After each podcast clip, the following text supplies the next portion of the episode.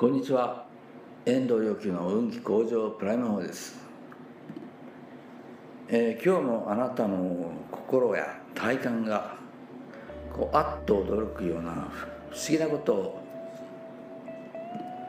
を見出してあ人生存在の無限の可能性に開かれていくことを願って法話を配信したいと思います。はい無料自教の四十八願の、えー、続きですけど、うん、次はですね、うんまあ、31願ですが、うん、ここで、まあ、あのそのままいくと「たとえ我仏となると縁時私が仏になる時は国土正常にして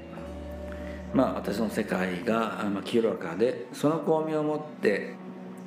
皆ことごとく実法一切の無料無数不可思議の諸物世界を証見すること。まあ証見照らし見ることですね。まああの三千世界、えー、まあ実法一切のもう無数にあるもう想像を絶するような、えー、仏様方の浄土の、まあ、世界をみんながこうそのその国土のねその世界のね、えー、清らかな光をもってして、えー、見ることができる。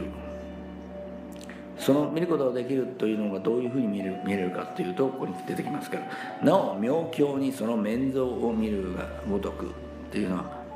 あの要するによくこれおお経に出てくる例えでもありますけどね、えーかまあ、クリアな鏡にあの顔が映るように、えー、そんなふうにもう如実に、えー、もう想像を絶するようなあの想像を超えた、えー、諸物のさまざまな素晴らしい姿がこう見れるな見れる見れるようにその光でもって見れる私の世界の光でもって見れること。そうでなかったら、えー、私は悟りを開かない。という言葉ですけどこれ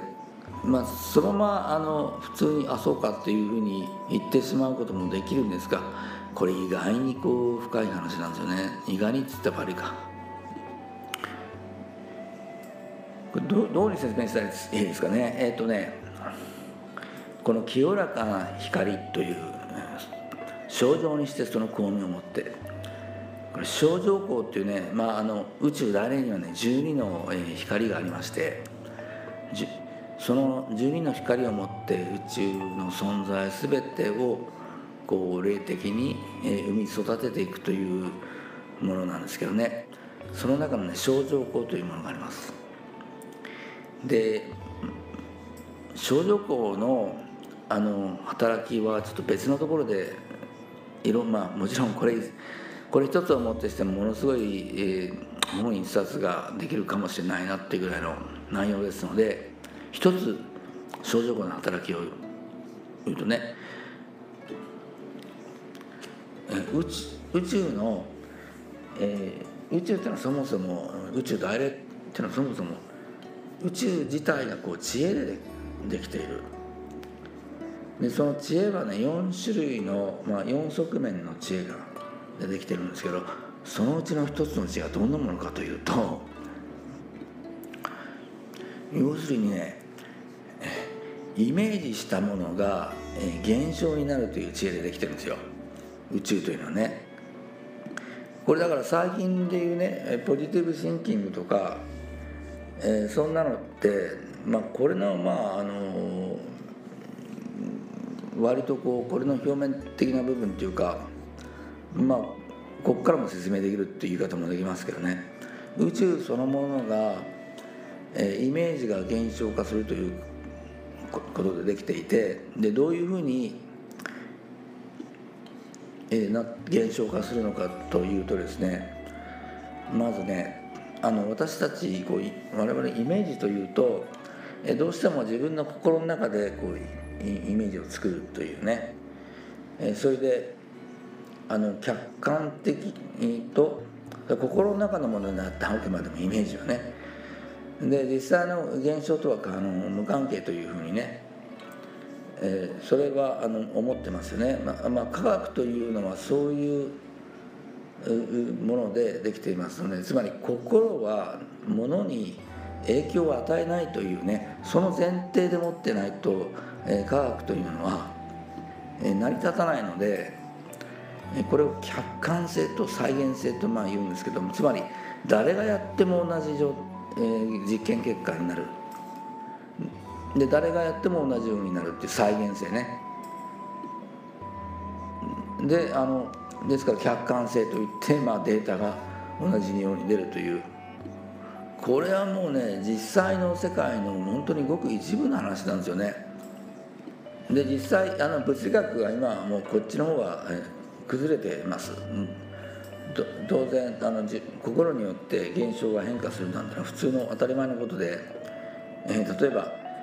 これ前にも法話にもあのお話ししましたけど焼け火箸だぞと言って鉛筆催眠状態にしてね人を焼け火箸だというふうに鉛筆をね催眠状態でかけてあの皮膚に当てると本物のやけどができるんですね。これ本物なんですよ。もうあの偽物の火で焼いたものとね全く区別のつかないやけどができるわけです。こんなん説明できないですよねそんな。でもまあ実際はそれが現実なんですよね。で気の世界でいうとものにあの心の中でイメージしたものは気の世界として気の世界でまずねできできてるんですよ。だからイメージしないものは存在しないしイメージするもの実は気の世界ではえ存在していますであそれはもうあの誰でも認識できるようになるなるなる時代が今来ているのであの認識できるようになりたいと思ったら簡単に、えー、どなたでも、えー、それはあのできできるようなあのシステムができありますね。えー、それでまあ、手前味噌にみたいに聞こえるかもしれないんでもうこれ以上言いませんけど、えー、それでね大乗仏教ではどういうふうに言うかというと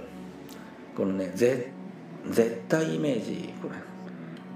つまりね客観的でないイメージあ主観でもなく客観でもないそれを超えたねイメージっていうのはね実はまた存在するんですよね不思議なことにね。いやこれは本当に不思議なんですけど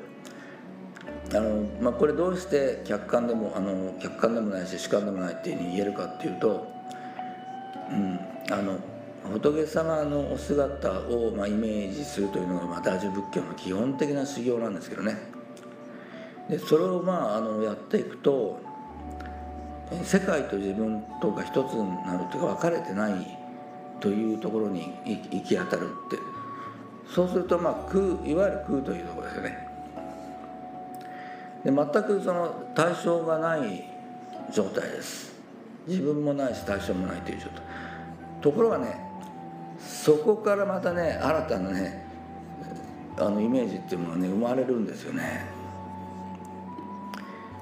でまああんまりこれ時間使えないので、まあ、ざっと言ってしまうと、えー、そこのところから実は絶対イメージというものがあって宇宙。宇宙大霊がねあのがイメージするとそこにあの自分現象と現象化したものが生まれると。同時にそれからじ人の心の中にもイメージや心が生じてそれであの存在を認識するというのがね宇宙の構造になってるというのが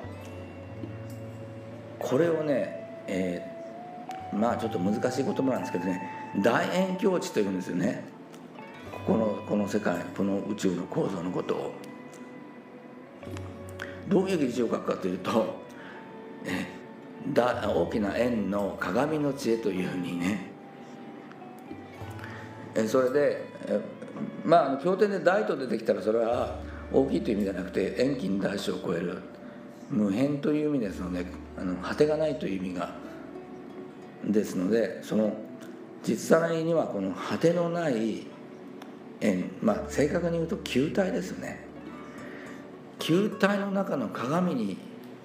鏡のねでできた球体を想像してください。でその中身を中も鏡で生きてると思ってそれは無限があのお互いに全部全て映し合ってる状態ですので無限が無限の無限っていうものを映し合ってる状態ですよね。このようにして宇宙は実は成り立っていてその絶対イメージからもうさまざまな現象が心も物質的な現象もそれから心理的な現象も生まれてるんだっていうのが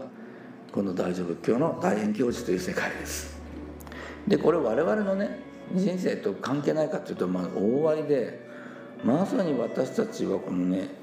イメージの世界でえ実際には生きてるんですよね。何をイメージしたかということは、えー、何どういうあの人生の現象を作ってるかということと、え、直接直結します。ですからイメージが自由になるのであれば人生は自由になるんですよ。人生の自由性は想念のコントロールから生まれるんですけど我々なこのカルマに縛られてると想念がコントロールできないんですね。例えば、えーと、気持ちが明るくなろうと思っても暗くなっちゃうとかね。人に優しくしようと思ってアンチキしようと思っちゃうとかね。あの優しくしたいと思ったら優しく思思いのままにそういうふうになればいいわけです。しかしカルマでもっても引きずられちゃうとかね。であの何のために、えー、仏様の姿をイメージするという修行やねまああの利他の祈りやねそういうものをするかというとそれを集中して集中して集中してずっと続けることによってあるところからふっと自分のその自分が頑張るっていうんじゃなくてあのなんか抱きかかえられてこう一緒に連れてってくれみたいなね。他力になってきてもう思わないでも思うみたいなね。そうすると今度心がねあの自由になってきます。その心の自由性はね非常にあの人を楽しい気持ちにさせますので。こうイメージもババッとこうね豊かになってきますので、えー、ぜひ、えー、あなたにもこの想念の自由人生の自由、えー、楽しさというものを、えー、味わっていただきたいと味わっていただけますように。そのね先ほど言いましたけど症状症状なる光この症状なる光とがは一つのあの大円境地先ほど言った宇宙の構造の側面ですのでどうかなと。あなたにそんな人生の自由楽しさが開けていけますように。